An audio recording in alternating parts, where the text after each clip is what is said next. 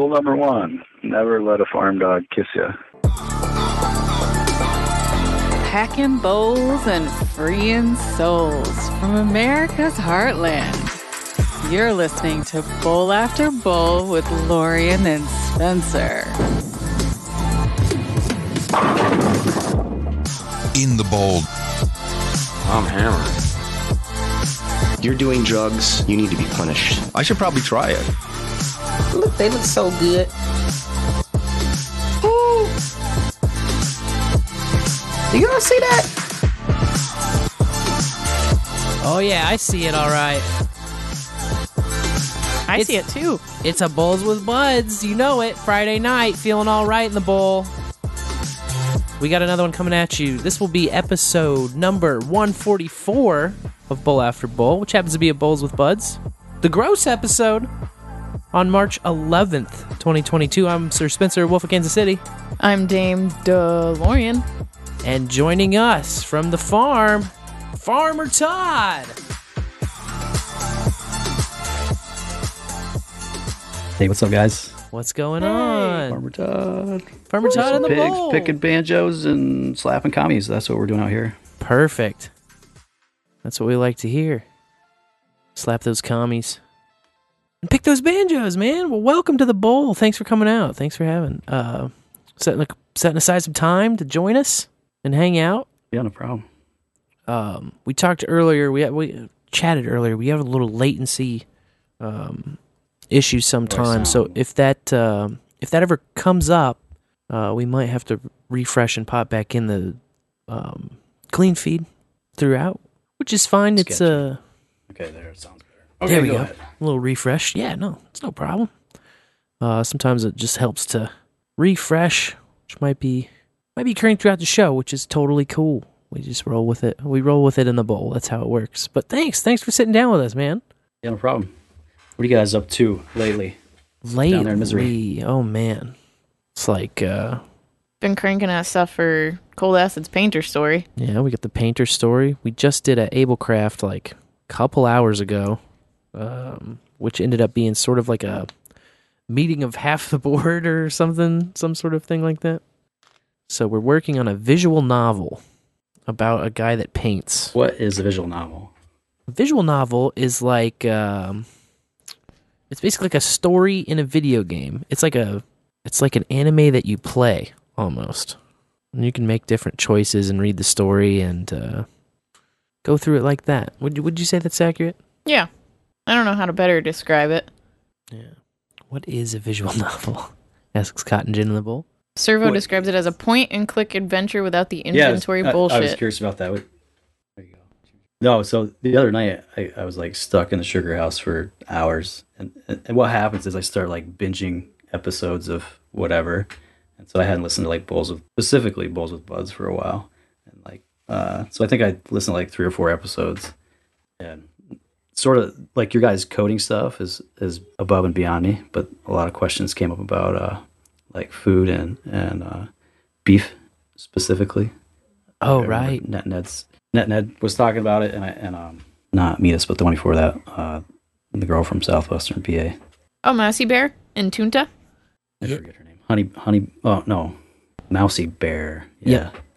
Yeah, Mousey Bear. she's a vegetarian, but her her husband, her partner, Israel, talking about beef. So so I was like, man, I kept writing like notes to Adam them into no agenda, and, and I'd always just like delete them.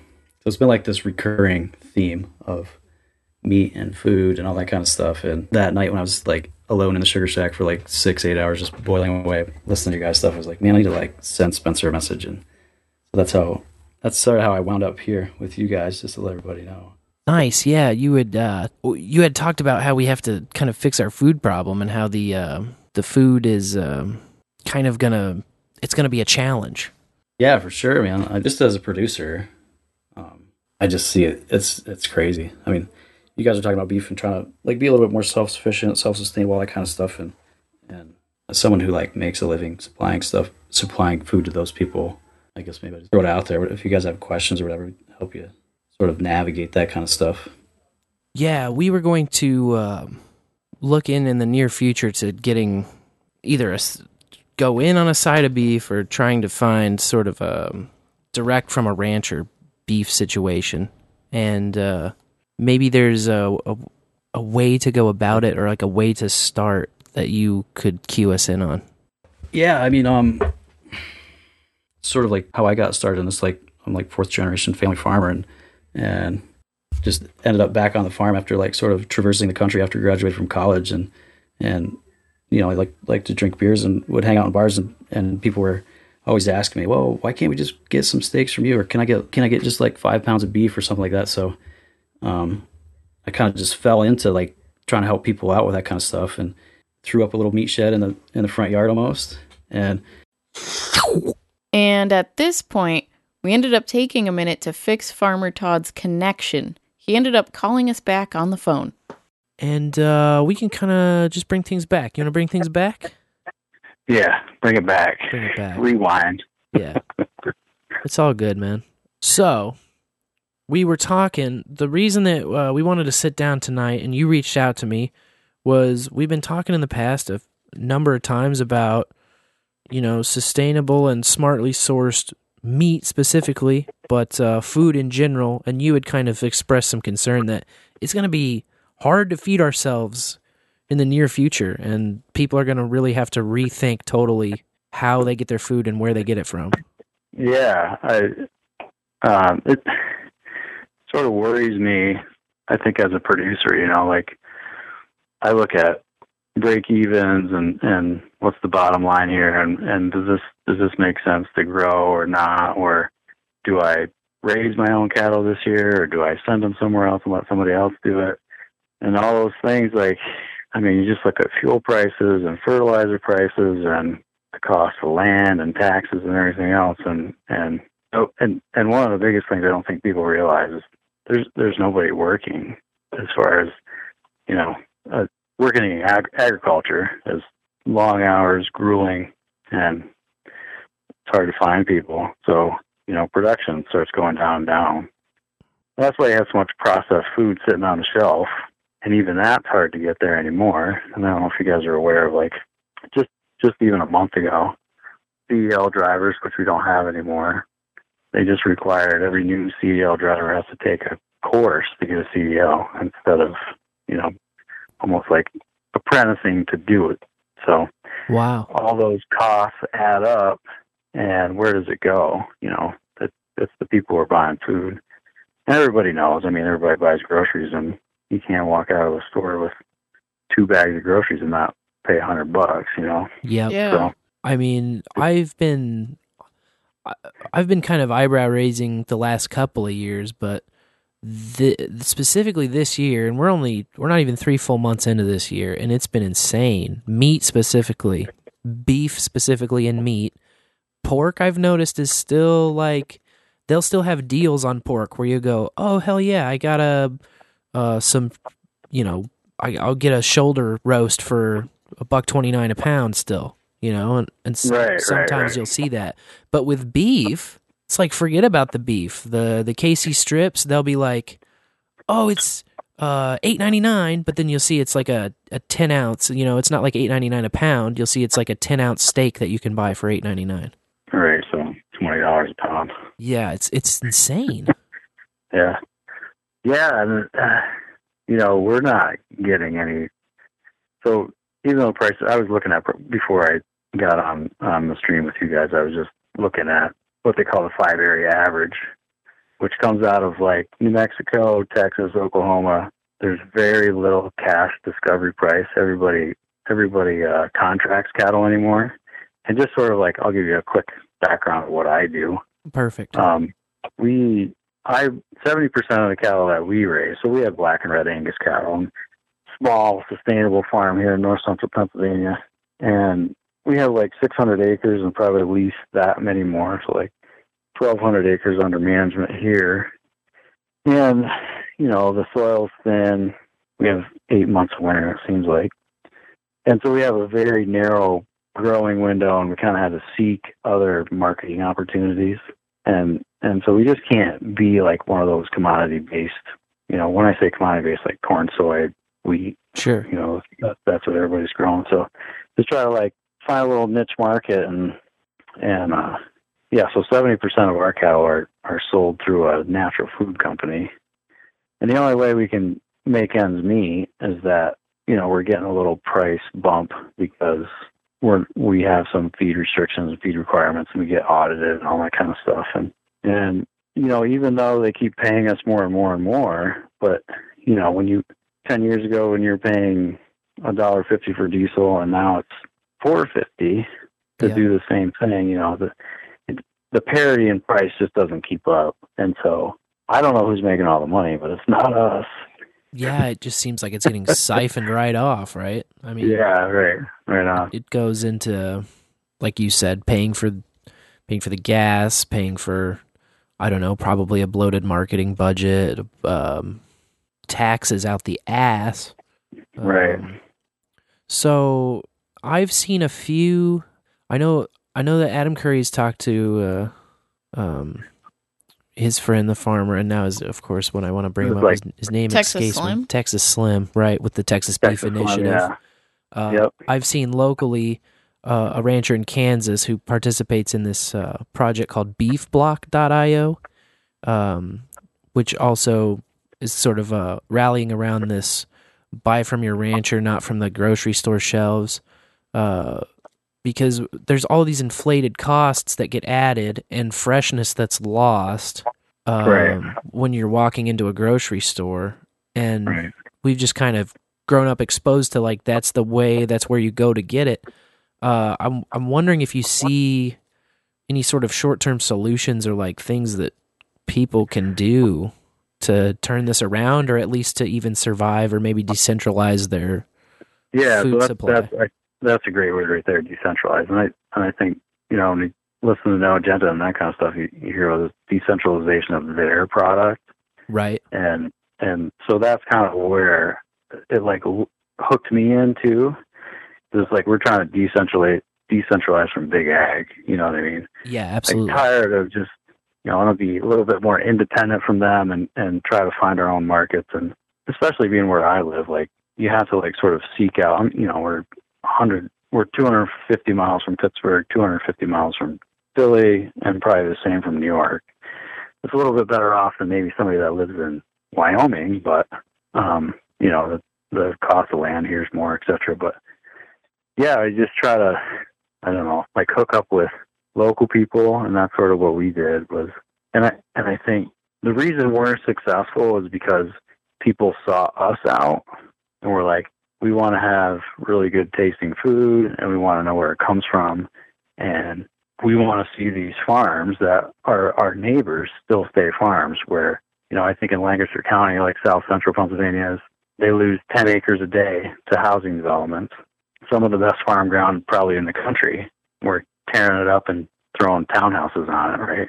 yeah Closest to one of the biggest populations, you know, in the United States. So it's like step away from that. And I, I think like the type of people that are listening to you guys and listening to No Agenda are like, yeah, we're all for that. And, and I think they need to jump on it and support people like us in their own local community in order to keep those farms there and and not let it go with, go the way of big ag.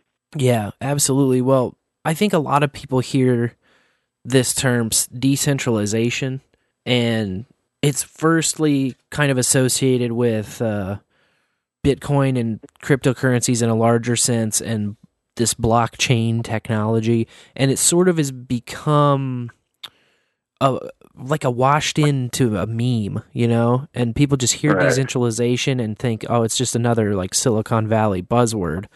But the problem that we're experiencing as a culture, I think really globally even, is that everything has just been conglomerated into these little core uh, situations where everything is run by two or three or four corporations that all collude together.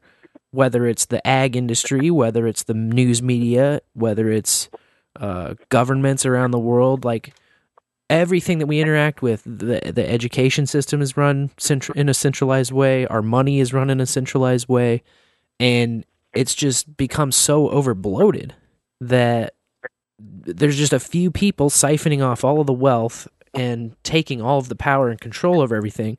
And then we're stuck paying too much for a low quality product. Yeah. And none of the producers nor the consumers are better off for it. The producers aren't getting any of this, you know, record profits. It, it all goes Yeah, to I- some, you know, shareholder somewhere else in some smoke filled board meeting. yeah. So that's why I think we, you know, people can just step away from it and and think about where the food comes from. Um, not not only meat, but I mean, we we've grown commercial green beans for years, and we stepped away from that. It's just it was kind of a disgusting. Uh, it was a, so much spray, so much. It was when people buy vegetables off a grocery store shelf, they have no idea what they're touching. It's ridiculous. I mean, Damn. we just had to get away from that kind of stuff and just sort of like forge our own path. And and so I I think it hit me when um the last few of your bowls with buds people were you know expressing interest in that kind of stuff. And there is a way to get food that's good and healthy and and not tied to some corporate conglomeration. And you just need to reach out to people that are close to them and tell them they're doing a good job and and you know vote with your dollars and not you know hit up a farmers market man That's, just that's the easiest thing to do So would you say uh, I'm for me I'm kind of in the boat of it's a one step at a time thing and it's a it's a one piece of the puzzle at a time thing. A lot of people get overwhelmed and then they think like, "Oh god, I can never eat another Tyson drumstick in my whole life." And like how am I even going to, you know, I'll never go to the grocery store. This, you know, five, six, seven things pop into their head at once.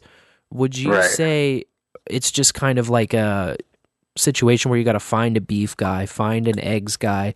Maybe you're the eggs guy. Maybe start raising chickens or something like that. Like, you- yeah do you for think- sure yep do you think a piece of the puzzle is like people growing their own stuff and seeing how much of it they can actually come up with on their own? yeah that i mean that's a great way to start chickens especially they're they're easy to come by and most people don't get too attached to, to them when the neighbor's dog takes them out but um yeah I, I i and then I, I feel like you have a stake in it at that point, you know, not, Sure. not to make a pun or anything, but you're like a stakeholder in your your own food, and you give a shit at that point. You care what that animal's eating. You care how it's treated. You care about who's going to eat it, you know, because it came from you. Like if you have extra eggs and you're like, hey, I'm going to give them to my neighbor, it's like now you're responsible for that person too. You know what I'm saying? So Sure. one one small step at a time. And you know, what about like one farmers market trip a month? Start start with that, or or a couple times a season, or hitting up your neighbor for their eggs when they have extra, so that they can help pay for their own feed. So you're you know, it's like it's like perpetuating a whole system that sort of slowly inches away from you know that whole big ag aspect. I think another cool thing about evangelism and being part of the solution, like I've been saying it a lot this year because it feels like there's a lot of momentum picking up for all of this type of stuff, whether it's being your own bank or being your own uh, food supply or, you know, trying to get as much of this done in house yourself as you can. Um, once you start doing it, it's not like uh, you need to become this big evangelist or convince other people you just are living a certain lifestyle and so through living that lifestyle you are talking about it you are telling people just Right. what's going on in your life it's like the equivalent of uh i don't know running linux arch you know you install it on your computer and then you're going to tell everybody hey guess what guess what and it's like the guy that won't shut up about linux arch could be the guy that won't shut up about raising his own chickens Right. And it's it's really easy. I mean, start with five chickens or six. You know, I don't sort of following you and listening to your like sort of evolution into getting into coding. It was you seemed over you know, listening to your podcast in the past, You're like seemed overwhelmed. yeah. But then you step back two years later, like if I listened to you two years ago till now, you're like totally different person about what you're doing, right? you yeah. seem much more confident and that's all it takes. You just got to dive in there and, and at least try right? Yeah, that's so cool for you to say too, because Um, I promise I'm still overwhelmed, but there is a uh, a weird thing that happened to me kind of over the past week. Um, where I was kind of trying to speak up and advocate for um, a better, you know, lightning fee strategy on the podcast index node because it came to my attention that a lot of people were, you know, getting route failures where they used to not get route failures, and uh, comes to find out that the fees on the node are uh, abnormally high for for the rest of the network, and so I'm just kind of doing my best to advocate like maybe there's a better solution for that. And i'm trying i'm looking around like trying to get backup like kind of realizing that nobody has the node and routing and channel management experience that i do. And i'm still seeing myself as this like newbie entry like guy you know? And Right. i'm like come on like all the other guys that are running lightning nodes and like they're looking at me like dude we're following you. Like what the fuck are you talking about? Like i'm not gonna you know what i mean? Like i just had Yeah, this yeah. fucking i had this mind fuck moment where i was like holy shit like i don't feel like a leader in this space. I'm too new in this space. Like um and it's a weird spot to be in you know? We're just trying to make it happen one day at a time. Like i don't you know i wish that uh i had a fucking sensei like a lightning sensei a lot of this stuff has just been me going into the jungle with a machete and like Magic eight ball. I thought you had the magic eight ball. yeah the Tell- magic eight telling you what to do. Well, it's been very coy with me lately. I I actually thought uh, it came to my memory that we had a little book. You remember the book? I do. We had a predictions book. We had a It was green. we had a book that we would write down all of the questions we'd ask the eight ball and kind of the results, and uh, we had decided we were going to go and you know track its accuracy or whatever. And I haven't seen that book for a while, but it's been about the same amount of time that the eight ball has not been giving me straight answers. Like every time I shake it lately, it's going to be like can't tell you now or you know try again later all of those questions that like aren't or all the answers that aren't answers Right. So I gotta find the damn book. I I, don't- I don't even shake it anymore because like it's been so many times. Maybe you just need to switch to Ouija board. I don't know. That could be. Lorian is the Ouija board expert uh, in this house. Not, not. I don't know. I don't. I've never really played as much. Let's say with the Ouija board.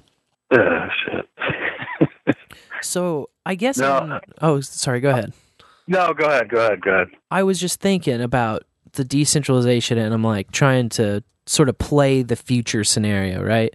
Um, I think there's this, I don't know, everyone thinks that there's just going to be a big event and like all of a sudden we'll be like in the apocalypse, but I don't think the apocalypse happens in a day. I think that the apocalypse is like been rolling out, you know, like we've been Yeah. fucked around. This whole COVID, whatever the fuck just happened, like we done been fucked around, but Yeah. it's like it's going down. It's been going down. Like the thing is on, but you know, to look back two years ago and know that like there's never going to be a time where we're living back then. That No, that know. era that era is gone. We have left that era. Yeah. Um, I re- I reflect on that often too, and it's just like, I, maybe that was like sort of my my come to Jesus moment was, you know, we've been running farmers markets and doing this and doing that, and and trying to side hustle a little bit of beef, pork, chicken here and there and everywhere, and and when COVID hit, and I I just thought, well, what the fuck are we gonna do now?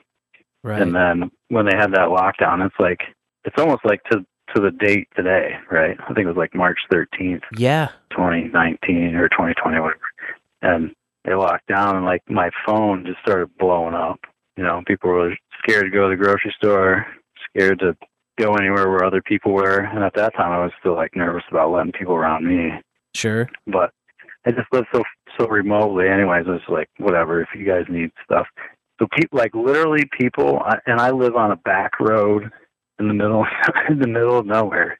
People I never met before were like driving in my driveway, and I had probably had like a 16 by 20, just what, what we called the meat shed, where I stored everything for farmers markets. So there's at any time there's probably I don't know a couple thousand pounds of stuff in there.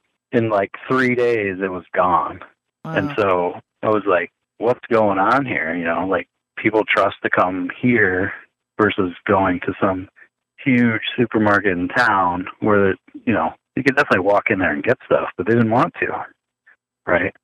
So you know, we kind of just we'd always been tossed tossed around the idea of having a retail space in our little uh, New England esque town, even though we're in Pennsylvania. It's it's a New England town. I, I know DeLorean's from Mass. Oh, She's yeah. an asshole. and I'd lived in Vermont for a number of years too, and and it's kind of a different culture up there versus anywhere in the uh, rest of the United States where you have the town green and we have a town green here. The churches kind of border the town green, and everybody has their little farmers market there, and they're like, and especially in Vermont, we're like selling patchouli and what whatever else, who knows. but there was a few people selling meat, and and I sort of took that in. I said I can do that here, right? So we had we had done the farmers market, and the next thing you know, there's people pouring in the driveway to buy a couple pounds of burger. So we ended up buying a commercial building in town just out of more or less people supporting us and saying we want to see this. And it's not like hippy dippy people. It's not like Democrats, not Republican. There's no, it's not like any political or any other affiliation like that. It was just like people wanted you to, or wanted us to, to have a place where they could get our stuff more easily. So, you know, when, when everybody else supports somebody like me, that kind of stuff happens. So that's how like the decentralization gets pushed, or you can have like a little sunny day in your apocalypse. You know what I mean? Sure. Pew. Ooh, pew's coming in hot. What's yeah. that? Oh, the there's a pew. Sorry, there's a there's a little boost pew. Uh, row of ducks twenty two twenty two. Net Ned says Farmer Todd plus plus. So, um, yeah, I was trying to think of this this decentralized hellhole p- apocalypse scenario and just like play it forward in my mind and just think like, okay, like just take it fast forward 20 30 years because the th- the thing I don't want is to just sit around and shrug like the generations that came before us did and just be Yeah. like well somebody's going to fix it or like well it'll all work out you know like i'm confident I, don't get me wrong i'm confident that all this work will work out but the reason i'm confident that it'll work out is because i'm looking around i'm trying to be diligent i'm trying to see what's coming down the chute and being like, no, my kids aren't going to fucking march into this. Uh, I'm not going to go sit them on a conveyor belt and watch them roll down into the fucking machine on this thing because the machine sucks. And I want to help build the systems that are going to ha- like allow us to have a future, allow my children to have a future. And the part that keeps uh, kind of seeming unsurmountable to me, and I wonder if you have kind of any thoughts about it it's the energy and specifically like the transport energy for transportation. They're going after they've been going after combustion engines. They've been going after the oil uh, and gasoline. But i mean i can't just get a derrick going in my backyard. I can't homestead the oil crisis. Do you think that uh, we're gonna have to like pony up and learn to ride horses again, or like how uh, like how do you see this going down? I I don't think it'd be that. I don't think it'll be that drastic, but um, you know, I I think what we're already, what most people, what most people tell me, what they're feeling, filling up, filling up their car, or truck, or or what they feel when they go to the store. But at the same time, I think we've also had it really good for a really long time. I just remember growing up and like, you know, living on the farm. It was things were always tight, you know, but we made do with whatever we had. And I think even myself, guilty of being like in my adult years, and like, oh, I can just buy this or I can just buy that. I don't need to.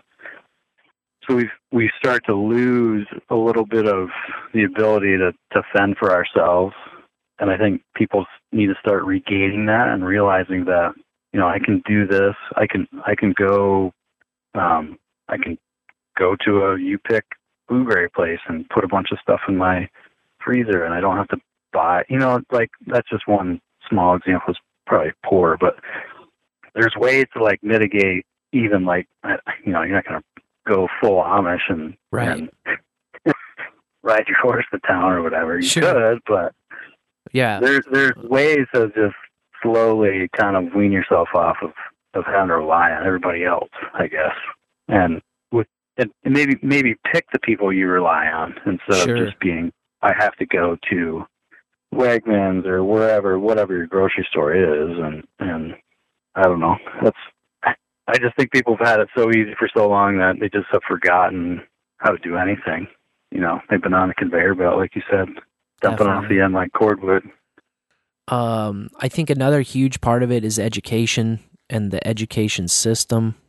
It's not only a money suck, especially when you get to secondary education, you know, after after graduating high school and this big Yeah. this big ass pressure like I had this big ass pressure to go to go to university, to go to college, you know, to there was just like it wasn't an option. Like you got good test scores and you were a smart kid, so you were going to college and there yeah, was just this like is what you, this is what you do. You It's go here. yeah, there was Yeah. no other option. Like there was Right. there was Votech and training. You know, you could learn a trade, but if you were a dumb hick, like that was kind of the thing. You know, Right. which looking Right. back now, like really fucking makes my blood boil because I I feel like I could have had a lot more real skills. Um, but that was so snubbed and looked down upon, and instead I went to a college and I did a bunch of fucking drugs and made a you know a bunch of dumb decisions and um I mean I learned a lot. I don't really have like regrets over it, but I would have been a much better equipped human being with a better head on my shoulders and much more money in the bank had I not done that. Uh, Right. I would have matured into an adult much quicker and I would have learned the life lessons much faster. Probably wouldn't have had to learn as many hard ones. And above all, I wouldn't have wasted so much fucking time. Yeah, that's the thing. Man. You only get so much time, right? That's why you say like all all the dumb hicks had to go do welding or go do this or go do that. Right. was- HVAC. Or, But that's what I've always said about like my little small town. You know, was sort of the whole thing about Farmer Todd was was uh, it, it's kind of a it's kind of a joke because people would see me at the farmers market and be like, "Oh yeah, that's the guy that sells the meat. What's his name? Todd. Yeah, Farmer Todd." nice. You know, it, was, it wasn't like they put. I wasn't a person to them, right? I was just Farmer Todd, just dumb Farmer Todd, right? Sure. So we just kind of like. My wife hated it. My wife's a teacher too, and she hates teaching, by the way. So it would be tough to is teach. this is another reason why we're trying to get you know start the store and and doing what we're doing and moving forward with that stuff. But you know, it's just like I was just like, fuck it, I'm just gonna embrace it. Like I'm Farmer Todd.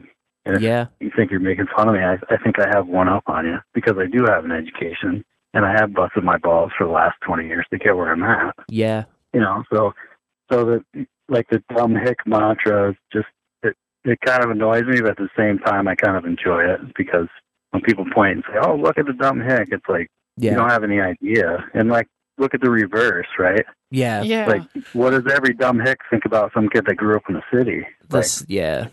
I would much. some metrosexual, you know what I mean? When I was growing up, I thought, look at that, bro. You know what I mean? Like it's just Yeah. to throw right back at them. Yeah. Well, there's a lot So- of there's a lot of midwits too who um, perceive themselves as very smart when they're of exactly average intelligence, which Right, right, for sure. it gets very fucking old. Um, I don't know. For me, I've always had a kind of identity crisis or whirlwind, or I don't know what.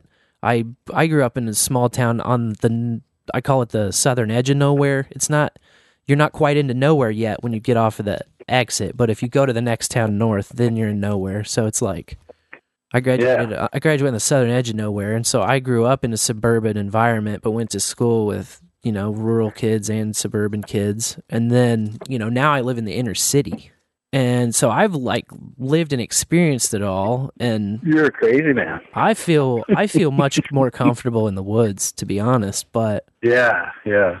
uh, I also I I fuck I live in the hood straight up, and you know I don't think that this is a sustainable spot to live forever. But I also don't think I also think the city can be better. Like the city has been getting better in this general area because of things just like you're saying, because of farmers markets just north of me in Ivanhoe, a farmers market where people are actually growing food on small lots in the city. Uh, all of these little steps where people are, you know, helping their neighbors out or putting in work in the actual neighborhood, thinking local, unplugging from, uh, you know, some of the hyper centralized options. And so I'm kind of torn. Like, yeah, I want to flee and escape and uh, get my kind of dream spot, but I also want to make here a better place too, if I can. You know. Um, yeah, for sure. I mean, maybe that maybe that's your spot. You know, maybe there's maybe that's your calling, and you just gotta kind of embrace whatever's been handed to you, and, and I don't know, make it better. That sounds cool though. Like that makes me feel good that people in cities or or suburbs or wherever are, taking initiative to put that upon themselves. To, I I think there's um, sort a. I always joke and call it the late awakening, right? It's not a great awakening; it's just a late awakening. But there is a there, there's a big thing going on that a lot of people are feeling, and you know, I'm not thinking most people. I, an overwhelming majority of people are still just lockstep with whatever the you know they're already on to yeah, for sure. yeah. changing their profile picture to blue and yellow and all this shit. But there's a it doesn't feel lonely to be a freak on the outside like it did 5 years ago. It doesn't Oh, yeah. it doesn't feel as lonely out here, which is very Yeah, encouraging. being weird starting to become mainstream, right? Yeah, We're like and the and first the first people there. yeah. And and weird not in just like a meme like outer appearance way of weird. Like there's so many normies that front as weird, it just is kind of like hilarious to me. It's just like, oh, because I am a chick and I shaved my head and I dyed it a shitty color and then I uh you know, go by a new name now, like that makes me weird or uh, you know, I I I'm a dude and I paint my fingernails and that makes me weird now, like Yeah. it's not really it's like these people aren't weird when you talk to them they're just like all on the hyper normal thing they're all unplugged into mainstream whatever the the thing of the week is you know Yeah. Yeah. i'm talking crazy. like long term down to clown weirdos man who just don't give a fuck and like something can come along and they're just not moved by it because they got their own thing you know they're like actual individuals Right. and uh, that's that's what we always appreciate about uh, you too, and and all, all the bowlers that, especially the people that call in. I usually when we have a new bowler in for the first time, we kind of discuss like origin story stuff of like how uh, we came on one another's radar. But I remember, I remember for you, man, it was uh, in a big way that that one voicemail that you left one night, and I don't know, you had like some gummies going or something, and you were just telling this story, and then I think like your phone cut out in just the perfect uh just the perfect time to be just like so utterly hilarious man still one of my Yeah. favorite voicemails that we've ever gotten Nice. Yeah, I think. How did I find you? Probably, you know, when I started listening to Agenda, maybe one of your uh, meetup meetup things, or yeah you hear this, you hear this dude like it was like a high production uh, meetup thing. I was like, who the fuck is this guy? So, you know, bowlafterbowl.com. So you go check it out. yeah And I'm listening to it. I'm like, who are these stoners? And then I started listening. I'm like, wow, these guys have like legit. And then I figured out how young you were. yeah And I was like, the world could be saved if there's stoners that are actually interested in seeing the world a better place. And like, I don't know, like sort of like your libertarian views, more or less, and and just the research I think that you've done. So in in your episodes is has sort of hooked me to what you guys are doing, and I always I keep listening, and I'll just like I said, like I binge, like I binge different podcasts, so yeah I won't listen for a few weeks, and then then I'll listen to like five episodes in a row or whatever, and that's how I am with a lot. Um, most of the stuff nowadays I listen to is live, and so I'll like catch it when I can catch it live, and I prefer the live experience. But then for the recorded stuff, I do binge and catch up. And the perfect example of that is uh, the show Bimrose does, Angry Tech News, and those are nice because they're like fifteen to twenty minutes, and I'll just like Oh, okay. catch up like a month and a half all at once, you know. And so then Right, like, right, right. Just in um, a couple hours. yeah, just like slam it down. So I totally get that. But I also kind of feel what you were saying earlier about how like you've got this Farmer Todd persona and like maybe you don't really identify as that, but you just lean into it because it's like, you know what? That's how I'm perceived and maybe that tells me something. Maybe that gives me somewhere to start. Like for me, the the main thing I ever really cared about was getting weed legal and um, just making sure people weren't locked up and thrown away for it. When I was uh, at summer camp in Boy Scouts, the last year I went, um, a, one of my best friends got hauled off in front of everybody on Visitor Sunday for having a little pot, you know, and Right. it made me so fucking mad. That day i decided that like even if pot wasn't like cool anymore i didn't want it like i just kind of decided like as long as it was still illegal i would just keep smoking it because fuck these people. And um from there like when i went off to college i got involved in NORML and it was really the only thing in college i did looking back that i'd like feel good about or like you know was like well i'm glad i did that i'm glad i met everybody i met in that movement. I'm glad that I lobbied everywhere. Like that was that was a real thing that I did. And then it's hard because you talk to your family or you talk to friends, you talk to other people and you kind of bring that up and it's like, "Oh yeah, legalize pot, right? Like who gives a fuck about that?" Uh, it's sort of like a meme issue or a joke like it's like a comedic thing already. And rolling it into the podcast, I just figured like if that's what I lead with, then the people that I don't need around will already write me off. Like the people that will see that and just like write it off, that's already like a good external filter to keep like the level of uh, unseriousness that comes with that is actually I found over the years to be like a, a pretty good defense. Do you feel like when when people have a certain perception about you initially, I feel like you have one up on them already. Yeah, yeah, because, you're because they they're they're like oh, they're only looking at you like in one dimension maybe. yeah, it's it's They don't they don't understand like there's a lot a lot more stuff going on and there's a lot of reasons why you've got to this position or or whatever you know. Sure. And it's there's just so many things that branch out of it. I mean, you mentioned libertarianism and uh I think the broader idea of of liberty, I think libertarianism in and of itself has kind of become a meme.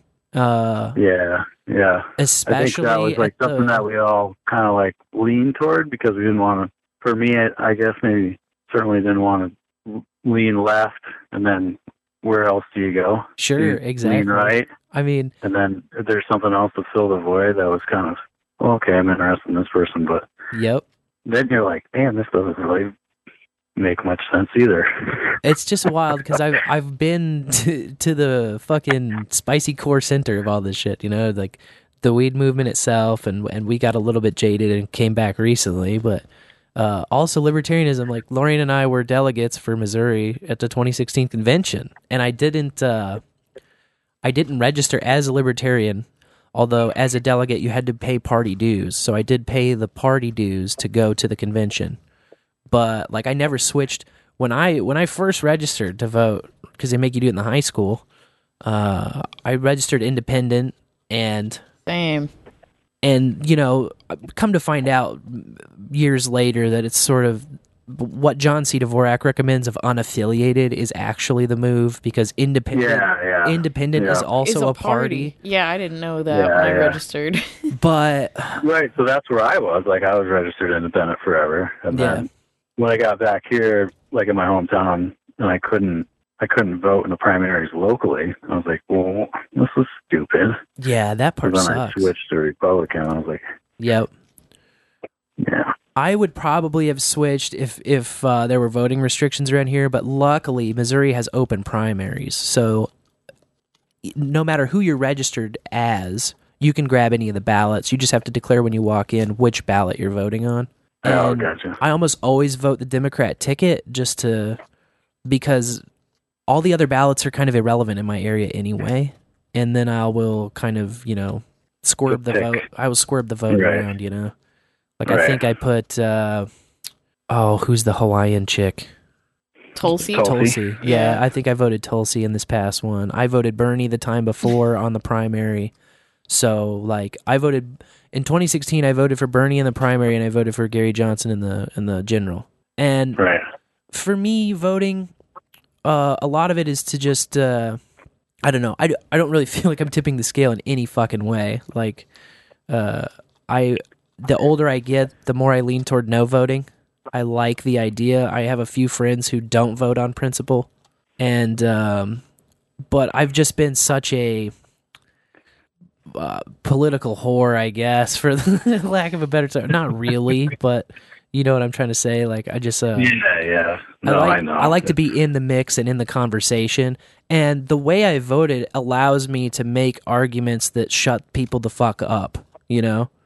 Because Yeah, I can go in, fun. I can go in as a uh, a guy who voted Trump last cycle and say, you know, I vo- I voted for Obama and then Gary Johnson. I voted for Bernie in the primary and then I saw him get fucked, and that's why I, you know, like Bernie people, I always BTFO because it's like, oh yeah, I voted for Bernie too in the primary in 2016. The only time sane people could have maybe done that, you know, even though I Yeah. knew he was like a socialist jerk off the whole time, you know, but I did it because I can come from a certain spot now in an argument and I can say, uh, no, I'm also one of you, but I saw the light the first time, and uh, why are you still fucking stupid? Like he fucked us all. Don't you remember when he fucked us all? I supported him too at one point. right. Don't you remember when he fucked us all? Yeah, Like- right. Yeah, you get, you have some. You've got some leverage there. You got some weight behind that. Right. Like I could be like, you know, I, I've, I've I've punched my card on that side, you know. Whereas I I see a lot of guys who fall into just deep ruts of whatever, like dudes who have been voting up a party for 30, 40 years, you know.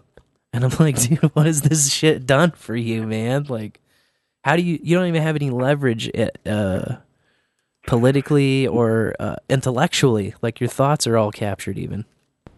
Yeah, that's like my grandmother. I I remember one of the first times I ever was going to go vote, and she's like, "It's really easy. All you have to do is check Republican at the top." There's no discussion about anything. You just check the Republican mark at the top. Yeah. My grandma and In and grandpa, out in a couple seconds. my grandma and grandpa up in Iowa are the same way for Democrat. They're just like Yeah, always right. Democrat. And I'm like, oh yeah, Democrats. Uh, JFK was cool. like what the fuck? Has, what have, what have they put up since him? Yeah, And even that Um, guy, you know, had his problems and his issues. But I still Right. think that uh, I still think that had he been playing full globalist ball, they wouldn't have had to kill him. You know, um, right. I still firmly believe that. Yeah, had to get people into Vietnam, right? Yep, Sell sell those guns. I had to Look get where we're at now. had to get his dick wet. Yeah, but I don't know. Politics for me has just become so. Um, it's been so dumbed down that it's not even fun to talk about with ninety nine percent of people now. You know. yeah. It's not even fun to. I think no agenda. and You guys ruined it for me. I would, now I'm just like that guy's fucking lying. Every time I see somebody talk, I'm like, yeah, he's full of shit. yeah. No, it's so funny. But Yeah. Yep. Yep. It's true. Speaking of liars, doesn't Bill Gates own most of the farmland here in America now? Well, he's bought. I know he has a big holding. I think like is it Louisiana Texas border area, maybe in Texas, and that's been going on for a little while. And and so I spent some time like in the Southwest as well, and and I always thought that was about water more than anything else. Like what that you know when you buy ground, the water rights, Yep. And I know probably in Missouri it's not as big a deal, and, and certainly in Lauren from living in the Northeast, there, we have no shortage of water up here. Like there's water everywhere, right? Yep. But when you're in West Texas or or Utah or wherever, water's everything. You can buy ground in Utah for five dollars an acre, but but there's no water with it. It's worthless, right? So I think that's his play. Like he just is buying up all this ground, and and I'm sure he's got the water rights. I don't know what else he would do with it. Like Warren Buffett Jr. Same way, I think. He owns a ton of ground, probably in Iowa and I think eastern Nebraska. I don't know what their I don't know what their play is. It's just they're not making new farm ground either. So you know, right? Yeah, I, don't- I with, think with there's wheat. I, I mean, I was just looking at the. It used to be Chicago Board of Trade, but they call it the CME index now. And wheat went to fourteen, fifteen, sixteen dollars a bushel, so that's like sixty-two pounds of or, of wheat in a bushel. Where a year ago we sold wheat for six dollars and fifty cents a bushel, Wow. and that was ridiculously high then. And I was like, man, I should have planted some more wheat, but it was just so wet here we couldn't do it. And that all comes from I don't know with their stupid Crimea, Eastern Oh, Ukraine, right. Hmm. The bread and, basket. and and fertilizer. I think it has more to do with fertilizer than that because I don't think you're going to get fertilizer to put on wheat right now. Like literally right now, they're trying to put fertilizer on wheat all the way across. Well, from Texas north to North Dakota. It's all wheat ground. Kansas. They're trying to put fertilizer down and they don't have it. They can't get it. There's a war. What are you going to do? Thousand dollars a ton for urea, which is a nitrogen fertilizer. You need uh, like 50 pounds of nitrogen to make a decent crop of wheat. Damn. We've mined every single nutrient out of the Midwest for the last hundred years. I think that's why you, the U.S. was such a superpower for so long. We had a very robust topsoil Sure. for a long time. Yep. Could feed ourselves, could feed everybody else, and we've come to the point where if we don't have those addendums to the soil, we can't compete. We can't. And I think that's one of the, one of the other things that worries me too. We've relied on everybody else across the globe to supply us with every input, and like handcuffed ourselves to let us make our own. That we're now we're we've put ourselves in, in our own in this predicament on by ourselves. You know, we we've done it to ourselves. So Right. and Yeah. th- those guys don't care. You know, China doesn't care. They'll go buy it from Brazil or Argentina or wherever. Yeah, I, just feel like we've had such short term policies for so long, not only as a federal government, but also as a people and as a culture. We've just been like living tomorrow, living tomorrow, taking reverse mortgages out, like uh, buy, borrowing everything for secondary education, uh, just just consuming and consuming, and we're not we don't give a fuck about you know, we we had generations who didn't give a fuck about their children's future because they're like, ah, it'll be fine because I was fine, Yeah, and, and it'll always be fine. And It's Right. like now, there'll be a job there. There'll be a job, right? There'll Yeah. always be manufacturing. There'll always be this. There'll always be that. And then oh, you just get a, it's all gone. get a degree, you'll get a job. You want to get a degree because you'll get a good job. I mean, that was the whole point behind it. It's like you don't want a bad make- job, you want a good job. You'll make five million dollars more in your lifetime if you get a degree versus not getting one. Well, that's pretty hard to argue, right? Right. yeah, and then you show up and you're like, oh, wait a fucking second. I've been swindled. Yeah, the uh, the university has made a good amount of money, No shit. taking tax, taking subsidies, state subsidies the whole time. Yep. Yeah, there's uh the, they're public universities, so they get a big chunk. Uh, they hassle alumni for money, so then they get another big chunk. And then they still charge the students for fucking you know, the next decade to 20 years of their life, maybe sometimes more, Yeah, on top of all that fucking money.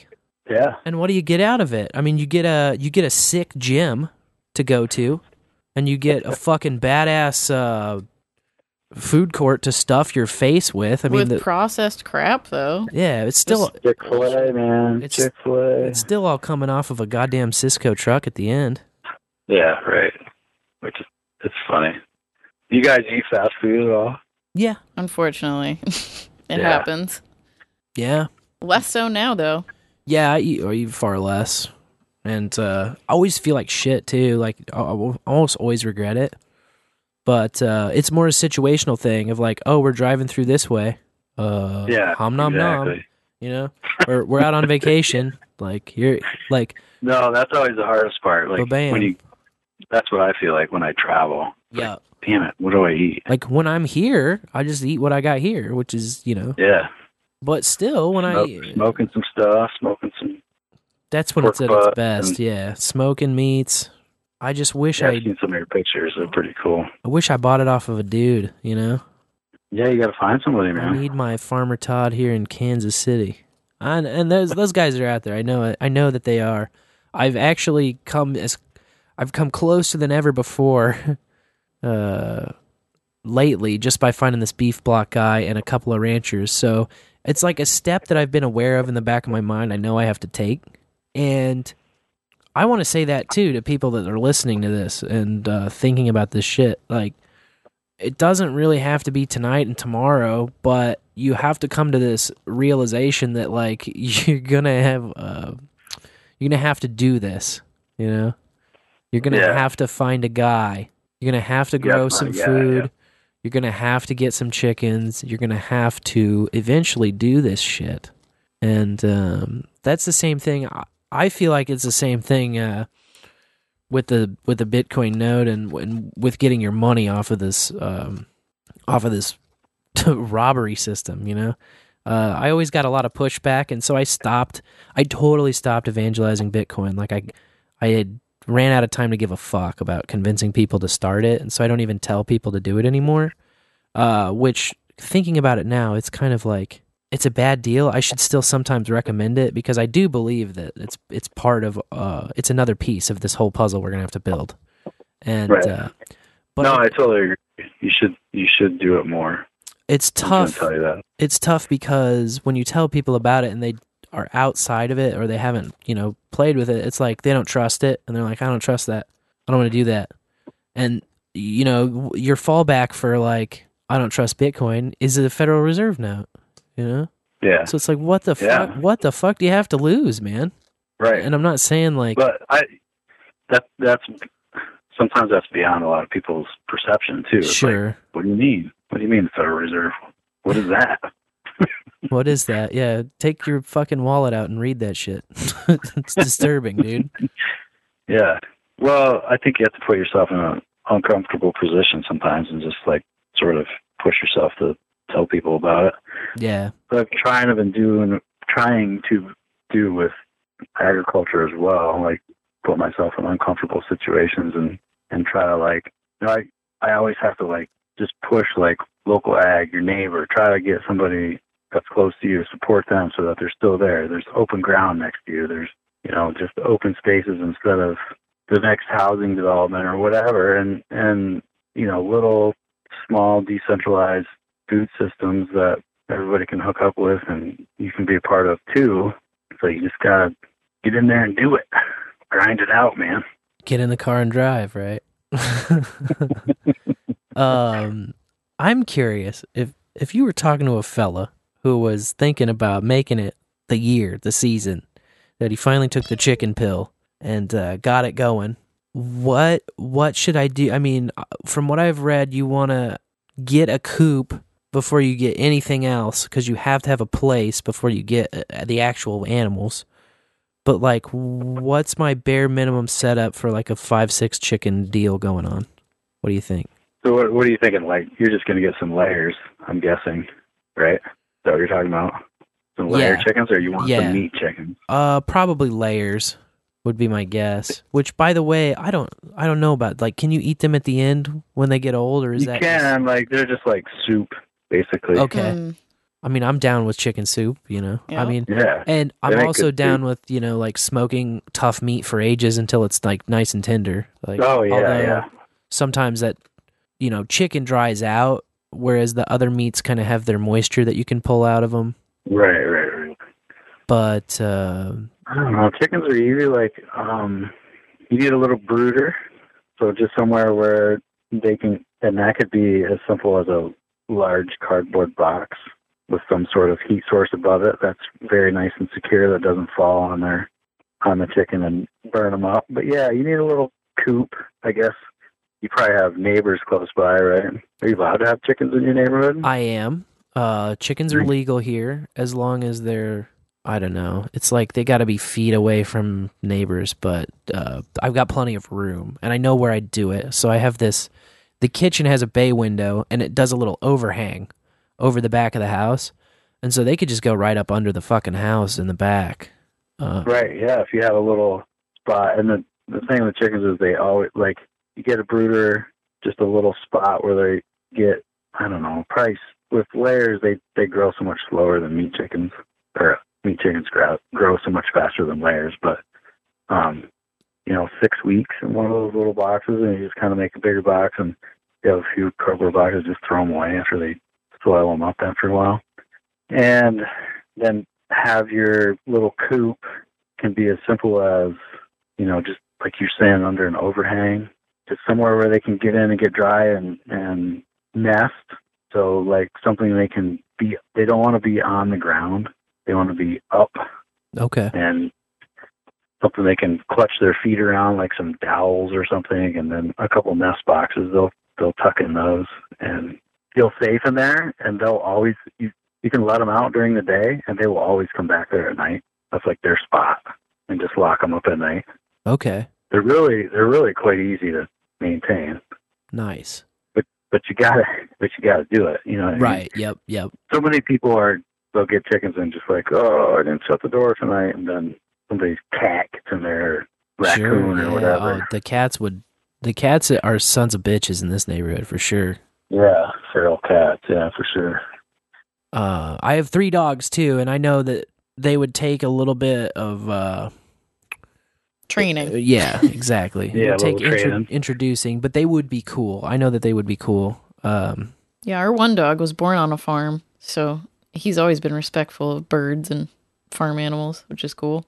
yeah so i have australian shepherds like herding dogs and they'll herd the chickens around and it's funny because the chickens start getting sick of it and they'll like they'll like go after the dog It's pretty funny. It's like Mexican standoff or something. Like they're staring at each other, and the next thing you know, the chicken's like pretending to throw spurs at the dog, and the dog he's jumping around. I think they're maybe they're just having fun. I don't know. yeah, I think C Dubs is right. When push comes to shove, the dog has the upper hand. But dogs are hilarious in that they don't really, they don't have ultimate confidence most of the time. Yeah, right. Keep them well fed. yeah, exactly. As I always tell people, rule number one: never let a farm dog kiss you. Oh God. Whenever, whenever people show up here, oh, your dog's so cute, and they start licking their kid, and I'm like, oh god. That dog was just eating rotten testicles ten minutes ago. Sorry. Oh shit. so you got uh, how many kids you got working on the farm? My kids are little, ten, eight, six. Ten, eight, six. All right, Yeah. Yeah, little trio. little trio. They can, they can like feed hay to the horses, or my son will help feed cattle every once in a while. Um, the girls kind of take care of the chickens. Like, it's kind of weird. We live in the the compound here where my sisters all live on the farm too. Like, I have a brother and two sisters, and their families live within like half a mile of me. That's there's cool. nothing else. There's no there's no other people besides them. That's And that's really cool. they all have chickens. So the girls they like taking care of the chickens, and and my one daughter really likes the horses. And so we have a couple pastures here by the by the house, by my house, and she like reads stories to them during the day. It's funny. Oh, that's sweet. So And uh, are they in the? You mentioned your wife's a teacher, so are they in the school system? Like, is it like a local? yeah, they're a, or, uh, yeah they're a public school. It's a pretty small school district. I think there's like 80 kids per class, maybe. Gotcha.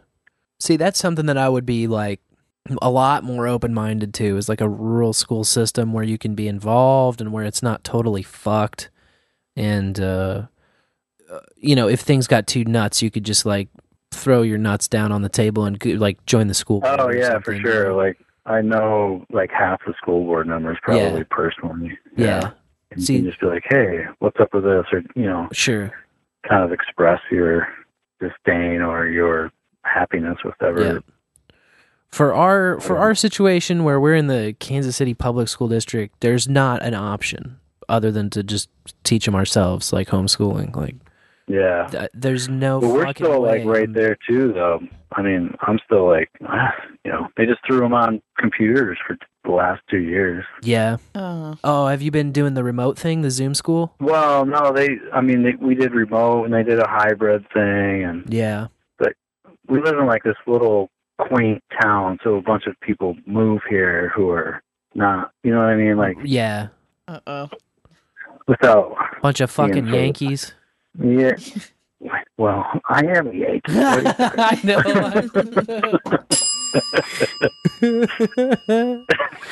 yeah. but uh, That's my Missouri going. Sorry. Mm, yeah, just like yuppie, crunchy people who Sure. Moved out of Philly or Lancaster or wherever, or New Jersey. We get a lot of New Jerseyites here, which they're annoying. They wanted Sorry, a more anybody. they wanted a more rustic life or something. yeah, right. And they move here like, ah, you, you guys don't have anything cool. We're gonna do this and do that. And yeah. we're gonna have concerts and stuff down here. And when you come, you gotta wear a mask. Ah, Jesus. They won't give it a rest, will they? No, so you know that kind of stuff. But Yep. Yeah, we it's all the other local school districts within the county, which the county is huge, and there's only forty thousand people that live in our county. Mm.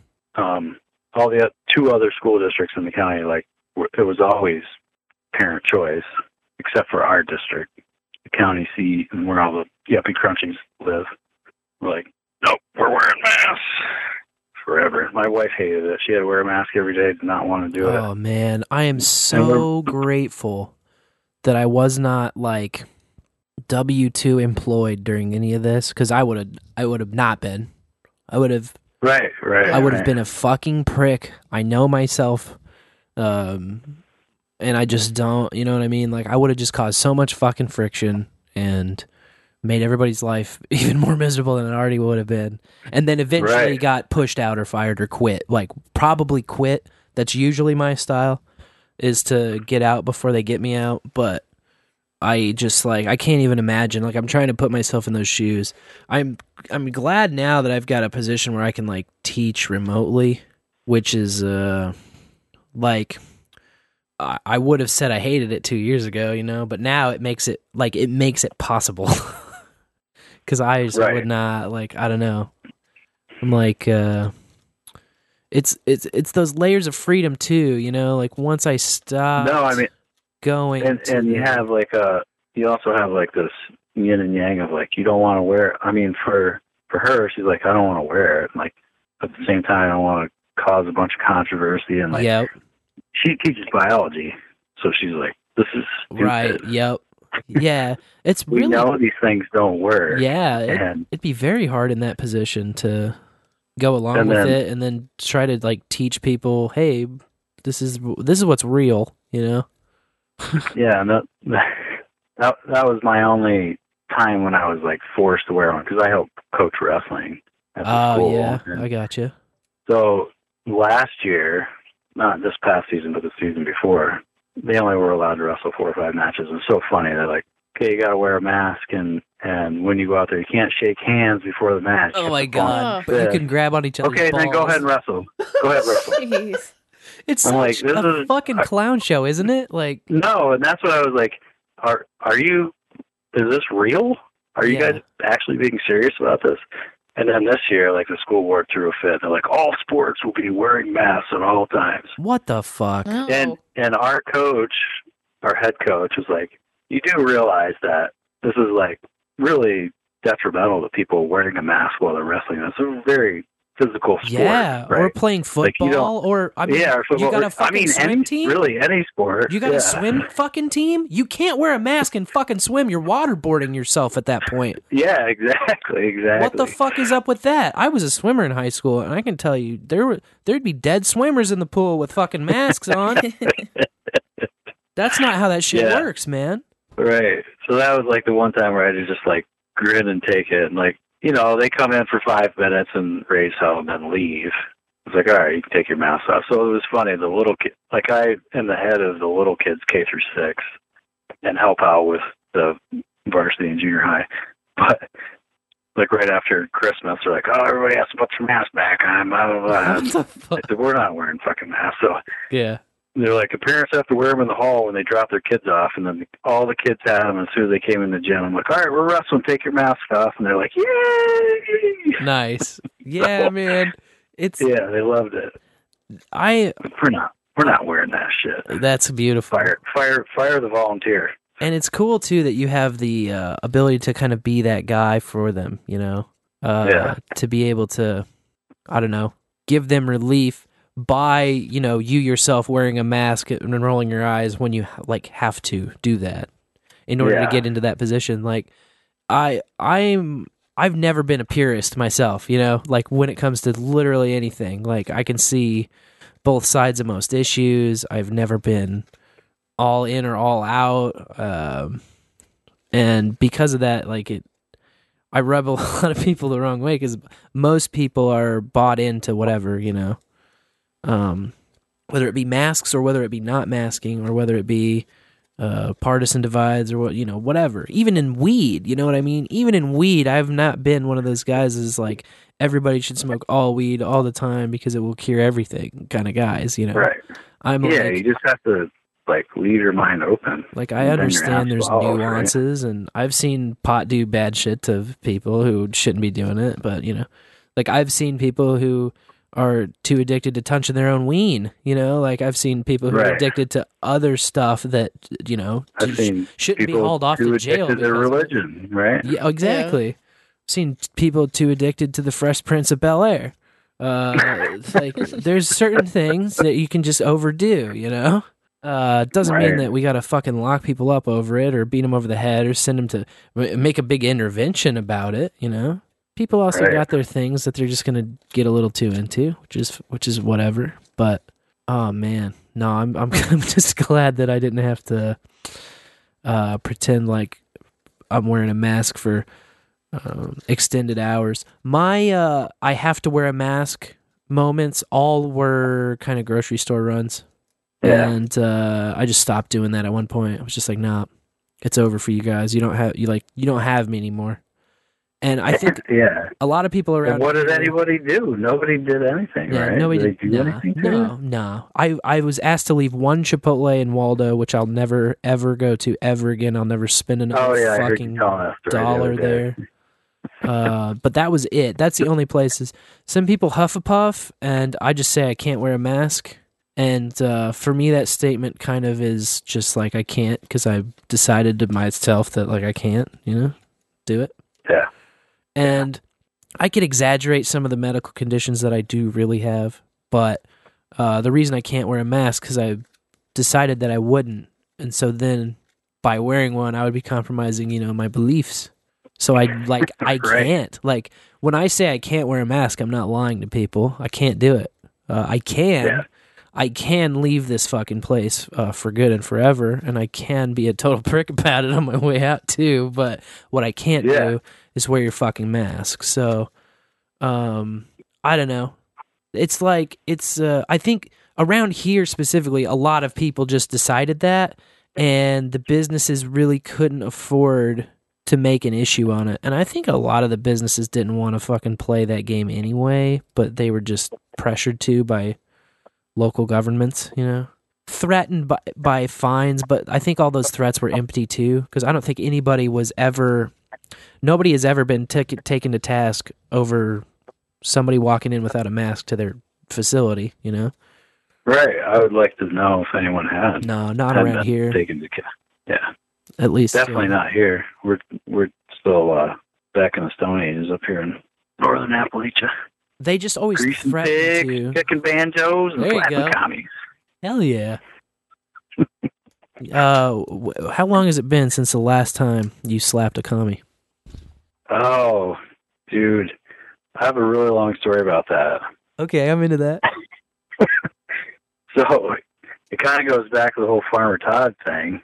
There was a couple that moved here from Cincinnati or somewhere in Ohio. They were like professors, and there's a small university that's not too far away. They ended up in Wellsboro, and of course, I, you know, I'm like cornered when I'm at my booth at the farm at the farmers market.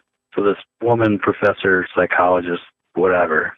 Like she befriends me. I'm like air quoting that. Sure. Like I can't fucking leave. You know what I mean? So she just like comes and hangs out all the time. Right. Hmm.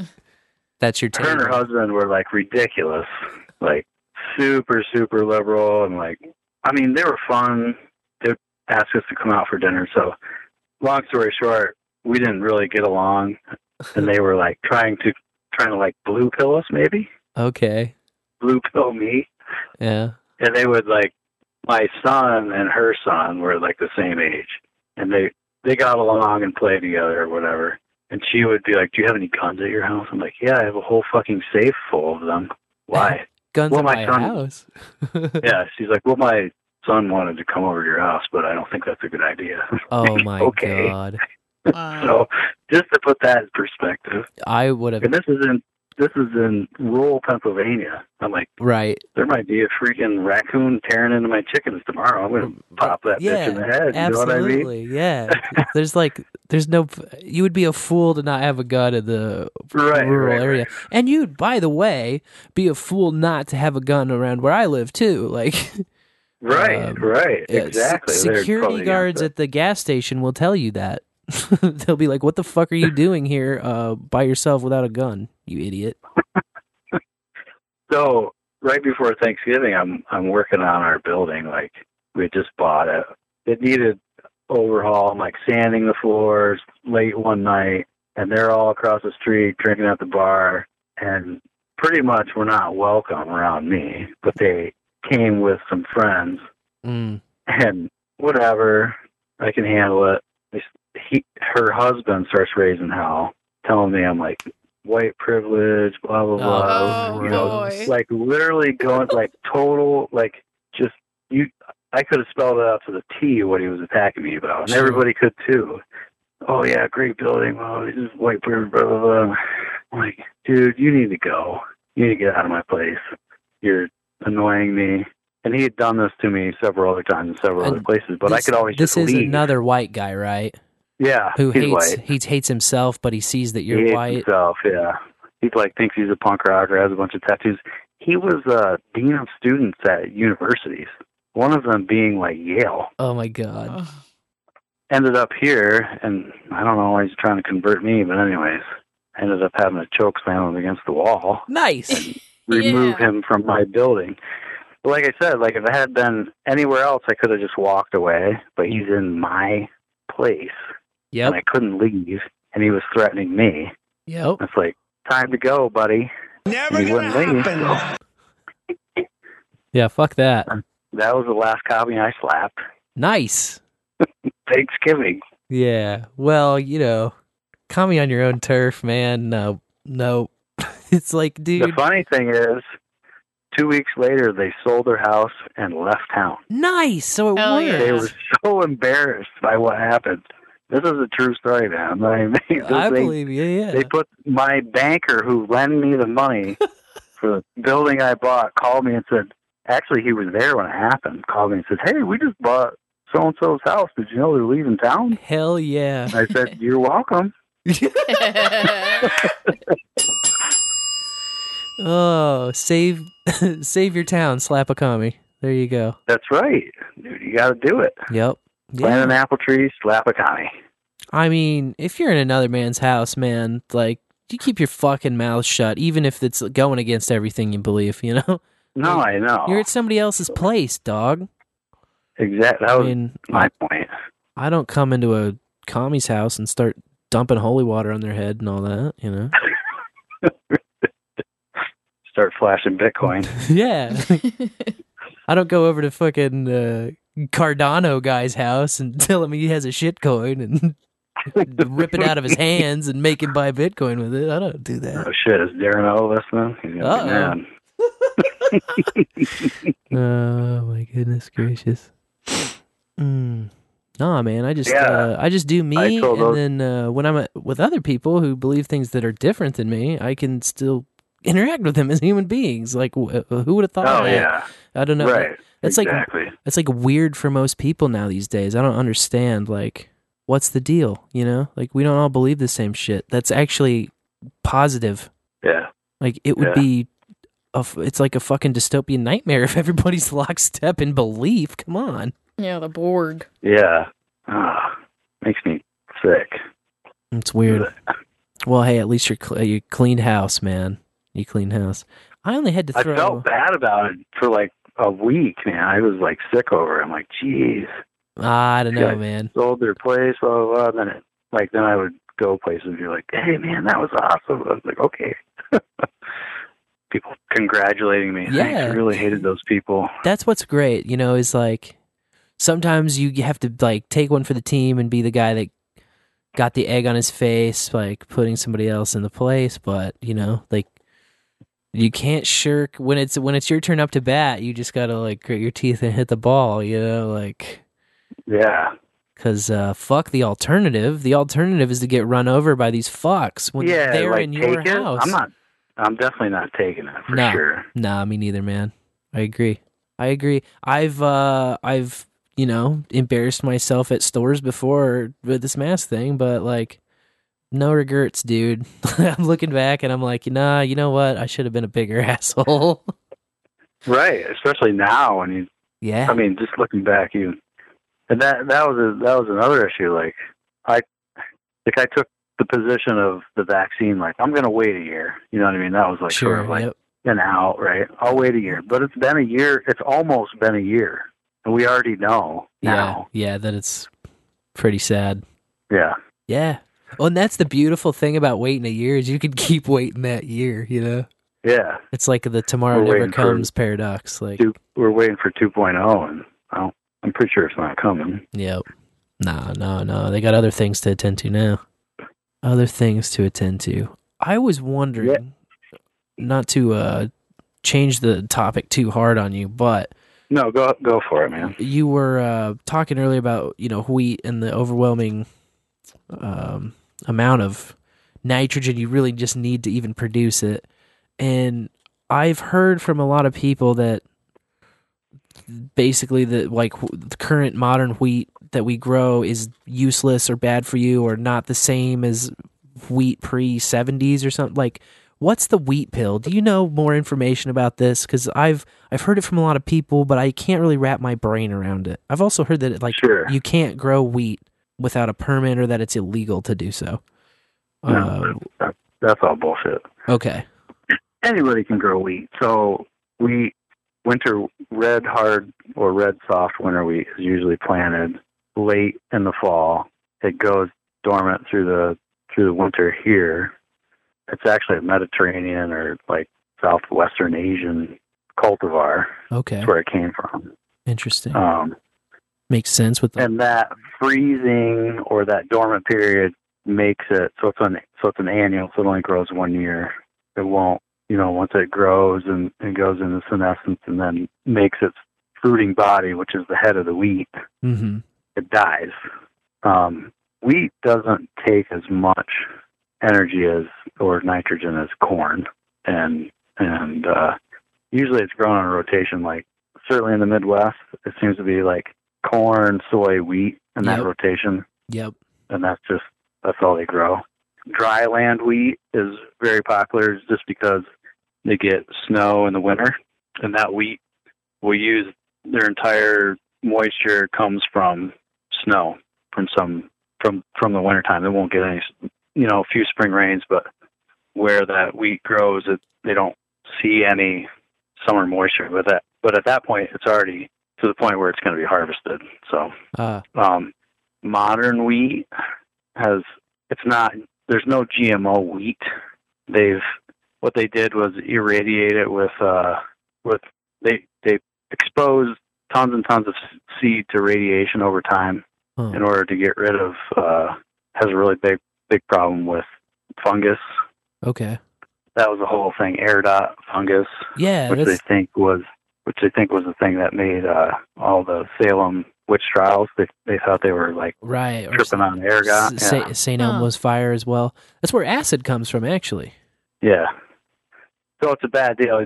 And you have all these acres of wheat, but there's only certain percentage of that wheat that makes it to flour because humans can't consume that wheat with that fungus in it, Right. or else we'll all go crazy.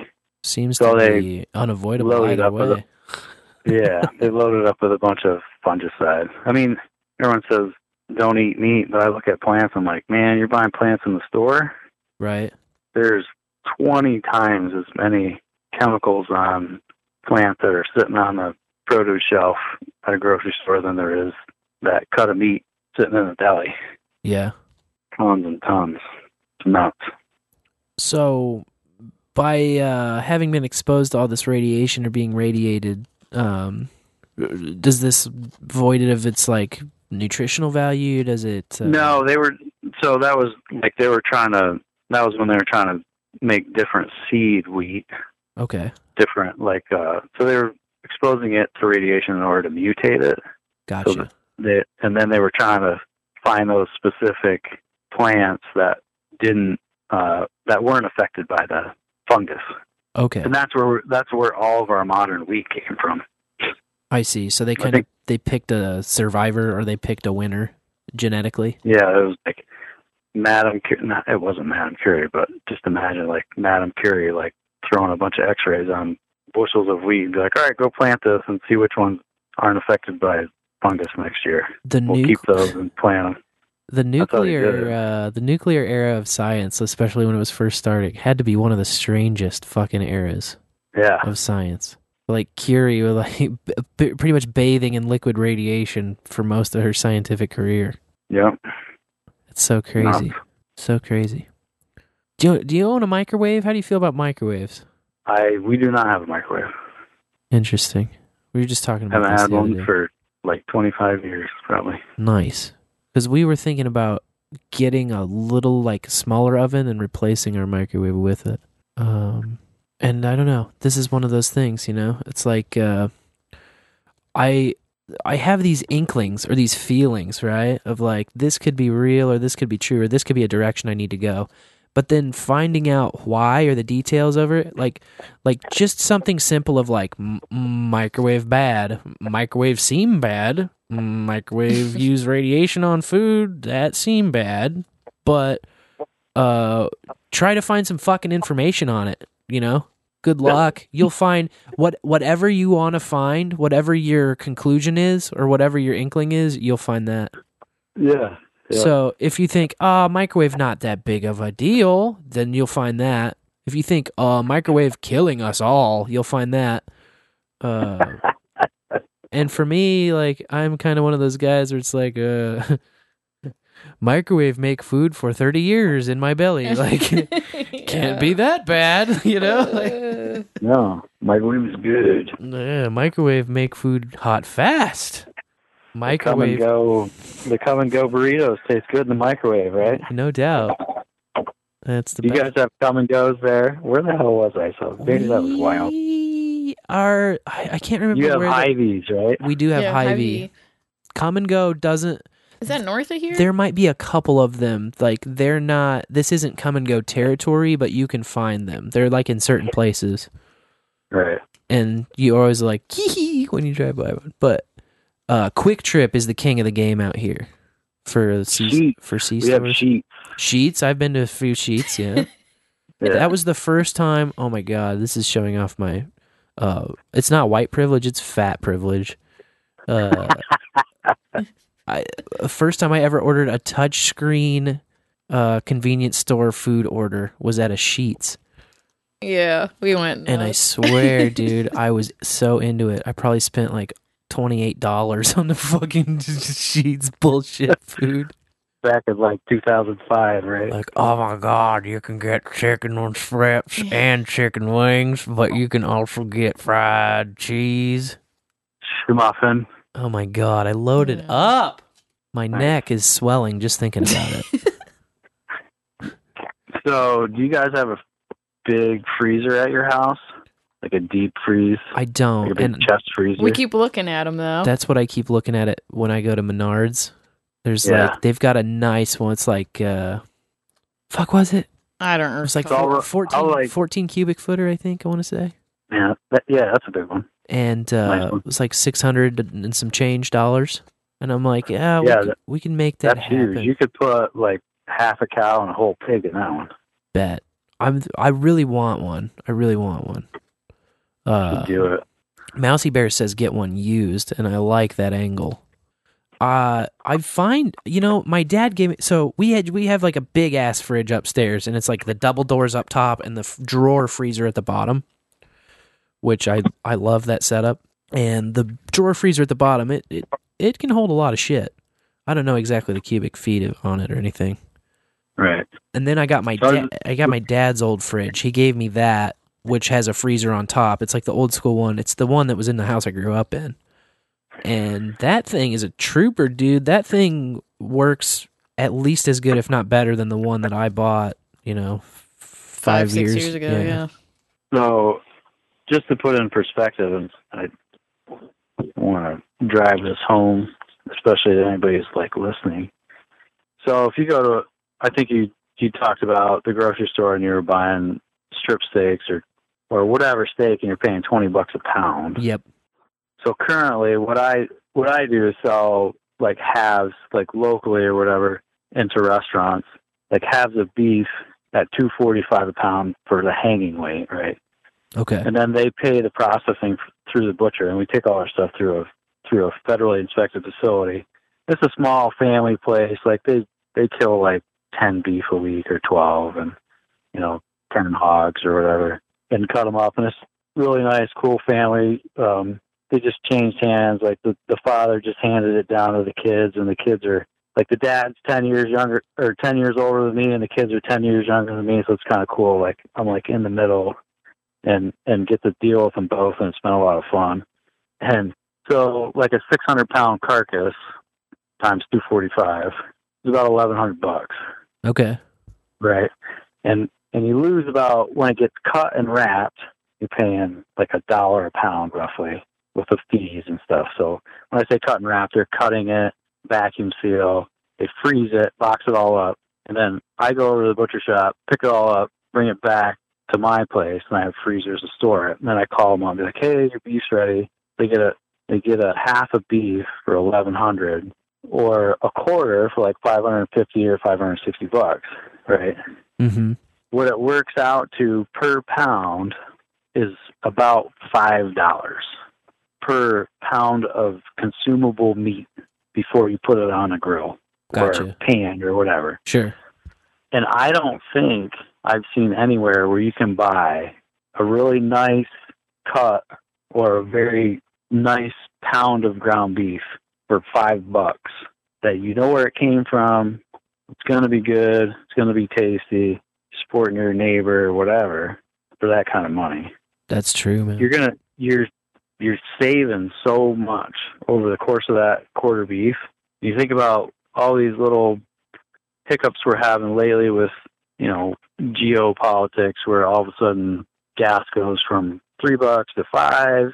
You know, you got stuff in your freezer that gets you through, you know, six months or Sure. four months or three months or whatever kind of buffers you and, and saves you from all those highs and lows. So just keep that in mind when you look at a freezer or whatever. You're like, oh, 300 bucks or 600 bucks for a freezer, but I make a lot of money. I could take the same half of beef and retail it through the store. The same amount of meat would cost another thousand dollars. Man. Yeah, that's wild to think about. Yeah. So if you bought two quarters a year, you would cut your grocery bill by two grand. Yeah, that's something that we we've been aware for a couple of years minimum that we need to get on that train. Um, it just hasn't really come to fruition yet, but uh, mainly because I need to find a guy. But I'm I've I've got some ideas and I know who to talk to now, so that'll be the next thing we make happen for sure. Um, e- eggs pissed me off this year because that's something that shot way up. Uh, the grocery right. the grocery you'd store egg like was like six two months ago, right? You bought something six months ago, you'd probably be sitting on you know an extra if you were spending that same money on meat. And and that that's the other thing. People be like, well, I'm just not going to eat meat. I'm going to eat ants or whatever they're fucking eating now. I don't know. Sure, right. Maybe. I mean, uh, there can be the ant eating club. I, I'm not. I'm not into it. I just think that would take too fucking long. Get full off ants, bro. get all full up on them. Yeah, I don't Unless they like mush them into a big paste that you can really like get into a spoon well. Like I don't see Right. it happening. Right. And humans don't, you know, we're not built. I mean, certainly we're built to eat protein, but, and I'm not knocking any vegetarians at all, but you got to get your protein from somewhere, and Sure. it's more it's more efficient from an animal. You just have to find it from an ethically raised person. Yeah, definitely. Yeah. I've seen I've seen both sides of it. I've seen really great places that do great things, and I've seen some really shitty operations too. And it's I understand people's frustration with it, you know. So trying to fill that gap, you know, Yeah. Yeah. and that's what people need to no agenda people and bowl after bowl people need to find those people and support them and and lift them up, you know. For sure.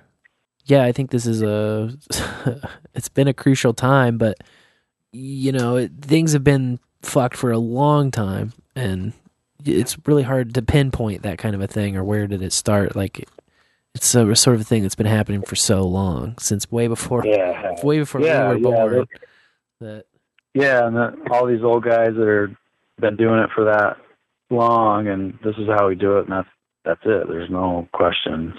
This is this is it. Right. Yeah, I'm always open to uh, what can we do better. You know, what? Uh, Yeah. Because because really, it's it's one thing to sit around and bitch about. Oh, this is wrong, and this person's an idiot who's in power, and uh, you know this policy's shit, and this war is bullshit, and but it's like, all right, yeah, we can all agree on that, but but what does it mean? Like, what do we do about it? What is the what is the call to action for that you know just like right. say things suck like any any asshole can say everything sucks like that's quite easy Yeah, it's the easy road, right? but uh what are we gonna do to unsuck it man Yeah. you gotta stay up and tell them they can't suck us You can't suck Yes. me. like you did to that commie in your building man Slap a commie. just gotta slap them you know they're out of line they're out of line so uh you big plans for the future i we didn't talk about your maple syrup operation Oh, yet the medicinal maple syrup. The medicinal. I was just thinking about that too. Garrett, my brother, he's up there boiling right now. His finger is still intact. Oh, He's right. all right. Okay. But yeah, wha how did that all go down? You told me that you told me that he almost I damn near chopped his finger off. I thought he chopped it off. Here we had a bunch of split wood. He was like splitting wood, but he didn't hit it with an axe. He was trying to throw it in the evaporator, and like really dry wood that split has these really sharp edges. Yep. He hit the edge of the opening to the fire door, like throwing it into the fire. Hit it, and his finger ran down the side of a sharp split edge of dry ash wood, Mm. and it damn it took it right down to just about nothing. Ooh. Was it flopping? Was there like extra meat of flopping on it? It didn't look. I mean, it, it was a nice, sharp, clean cut. It was like if you look at your index finger, that first joint, Yeah. like went right across that joint, like basically all the way to the bone, all the way around. Oof. But the yeah, syrup- the maple syrup, syrup's yeah. going good. The syrup's going oh, good. Oh, that was a The hell of Garrett's figure. The syrup's doing well. yeah. No, we we had a really good day today. I um I was up until three last night boiling and got up at six and started again. But So what's that all about? Yeah. You got to just keep that thing boiling for for ages. Like, how does this? What's the process, So- man? You start at the tree, right? started at the tree. Yeah, we put some taps on the tree. We've run pipeline on uh, about ten acres or maybe a little less, and it all runs to one central. And it's it's all you guys. I'm sure you guys have seen it up in certainly in Massachusetts, like those little blue lines that are running through the woods. and Ah. the taps are in the trees, and it all runs down to a big tank. And uh, I built a vacuum system, so it pulls it pulls the uh, it pulls the sap through the line, so it puts a negative pressure at the tap, which tricks the tree into thinking there's a, that's how has to be warm during the day for the trees to start releasing the sap, and then it freezes at night. There's like this freeze thaw It only happens this time of year, from like Valentine's Day to like the first of April. Huh. That's the only that's the only time you can make maple syrup. Damn, I didn't know that. And so you get a bunch of sap, and it takes about 40 gallons of sap to make one gallon of maple syrup. Holy Whoa. shit. We'll get, so today we had six or 700 gallons of sap. And so it takes about an hour to boil 60 to 70 gallons off. So every hour we can get like one gallon. Whoa. It's a lot of wood. It's a lot of wood. I bet. I just bought I bought an o- reverse osmosis system yesterday to and the reverse osmosis basically takes the water out of the sap so you can take your the sap coming out of the tree is like 1 to 2% sugar and you need to take it to 54 to make syrup. So if you cut the water from 2% to 4%, yeah. that's half half as much boiling you need to do. Oh, nice. that makes sense. Yeah. Right. Get the water out beforehand rather than after. Yeah, right. Before you get it in there, and actually, it makes a better quality syrup too because it doesn't Oh yeah. sit on the fire as long. I love the RO. The RO. Uh, we've got one in the in the kitchen. Uh, RO filter. Nice. It's the ultimate in uh, filtration. Right. That's cool. That So- makes sense. Yeah, we had a, a gangbuster day of sap, and I was dragging the kids around and making them do stuff, and they were pretty annoyed with me by the end of it. But we had a lot of sap. Garrett's still there. He's up there. I can see the stacks from here, and Dang. steam is pouring out. So you said you had it boil until 3 a.m. and then you went back at 6 a.m. Yeah. What Yeah. does it just? Are you sleeping and the fire's going? Is it still kind of boiling and you what? No, you're busy the whole time. I I like lose track of time. Like Yeah. I'm in there, and I'm like, get this much done. This has to be done. That has to be done. And you're just kind of running all over, making sure it, I've got hydrometers on several spots, and there's floats in different pans, and it's coming in at the top. It's like 32 degrees Fahrenheit, and it has to hit 40 before it goes to here. You know, it's just it's like a it's like a Rube Goldberg contraption from afar it looks weird, but when you start looking at it, you're like, oh man, this makes a lot of sense. Um, yeah, you're just trying to boil water off as fast as you can with a really high, hot fire. Hmm. That sounds like a wild process, man. But I I will tell you from personal experience that it's worth it. The process is worth it. That shit was so delicious. Yeah, I'll, I'll send you guys some more when we get some more bottled up here. But um, yeah, it's kicking along pretty good. We're we're having fun. That's awesome. And it just is uh so you're only producing this little window out of the year and then Right. uh do you just add like uh I've I've read a couple of uh Joel Salatin books uh, and he has one specifically about how to make money farming uh that I haven't got into yet but I have it on my shelf.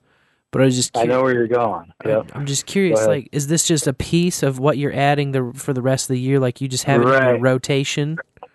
Right, exactly. Like, so we're just trying to like pile enterprises on the same acreage, right?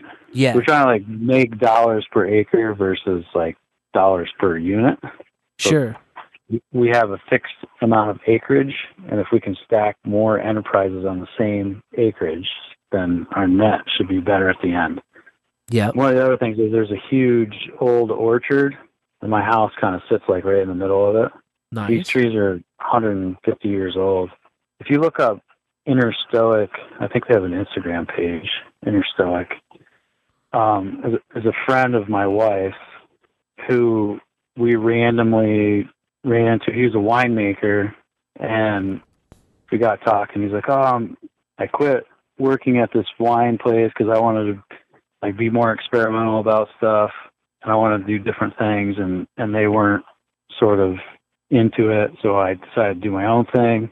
I'm looking for some apples. You know where there any apples are at?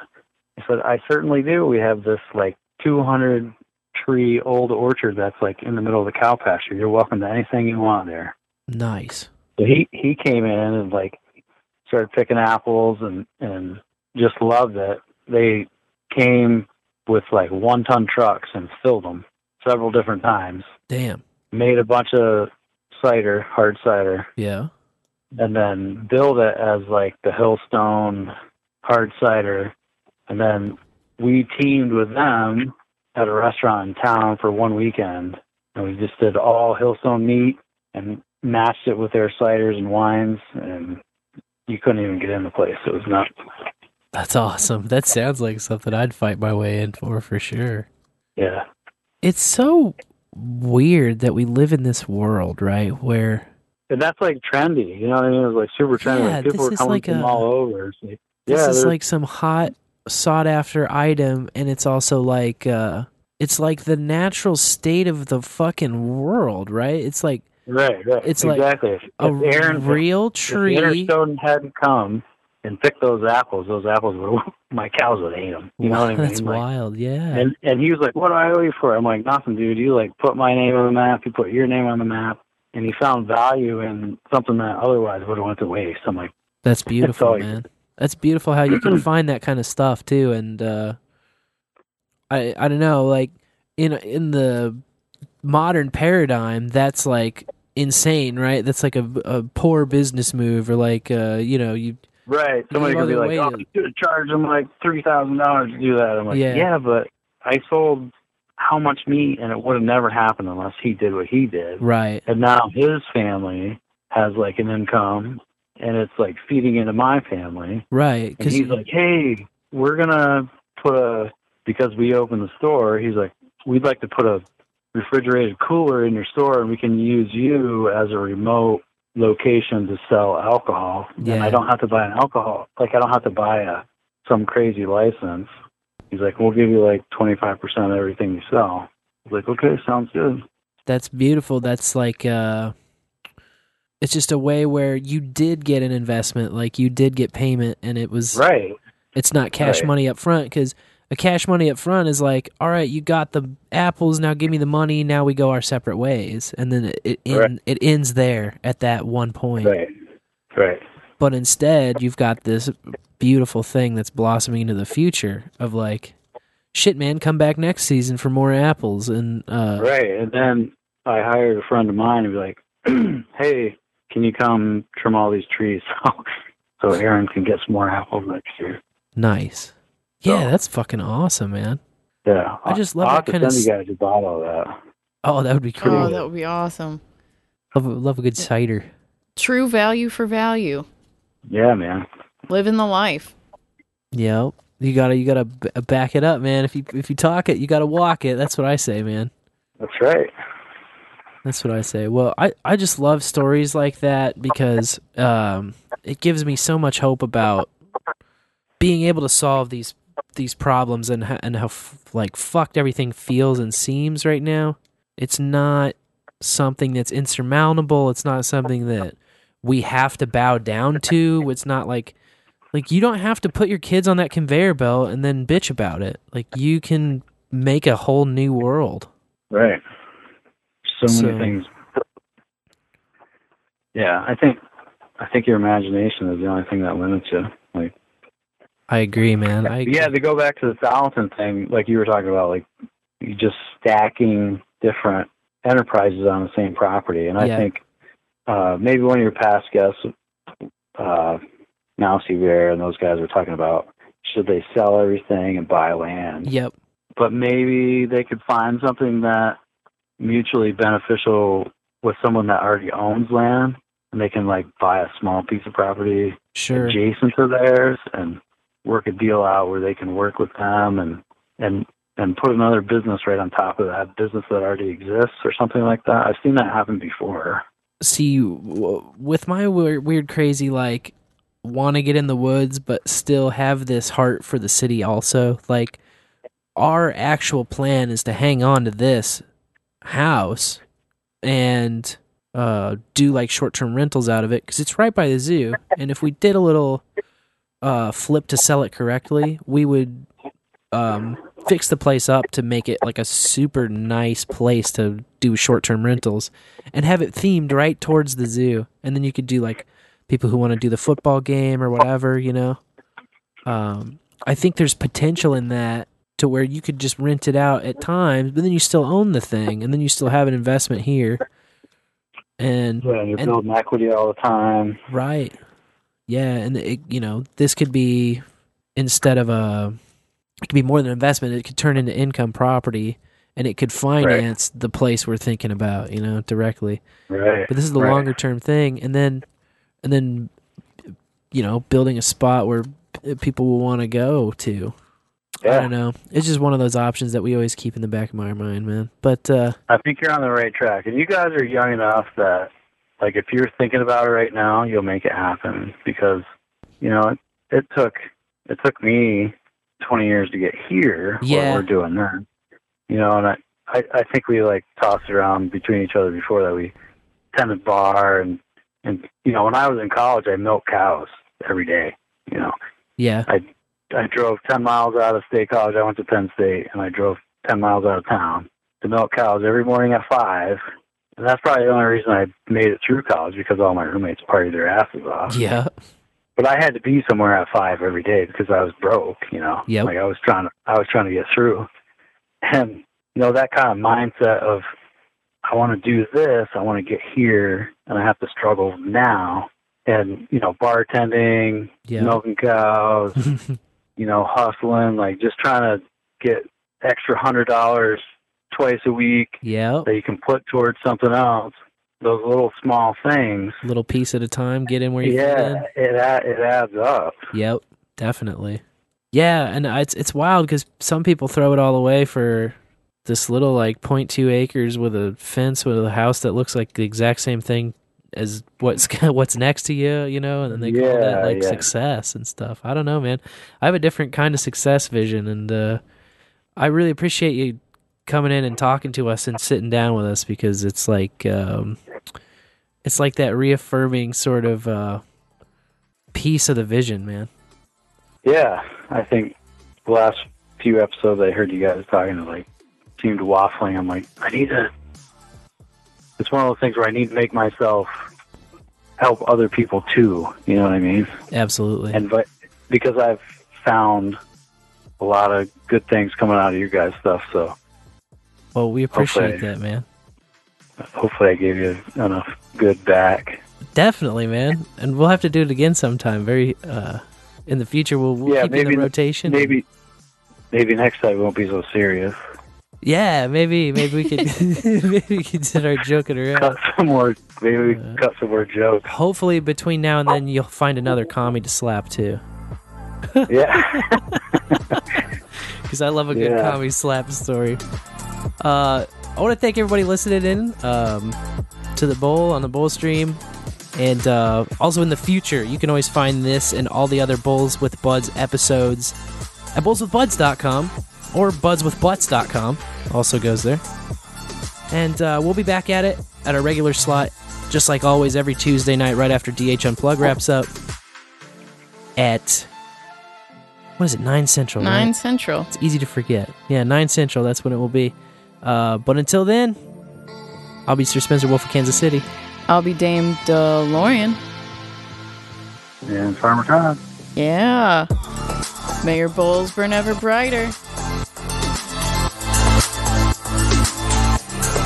You need babies. You still have to make children. Wow. I am really high. Smoke in a bowl, sir. Smoke, smoke, smoke in a bowl, sir. I feel stupid now. Um, it's the weed. I think, frankly, it's simple. You'd love it. Woo, woo, woo. What? What? Fuck it, dude. Let's go bold. Bowl after bowl. Bowl after bowl. Bowl after bowl.com. Bowl after bowl.com.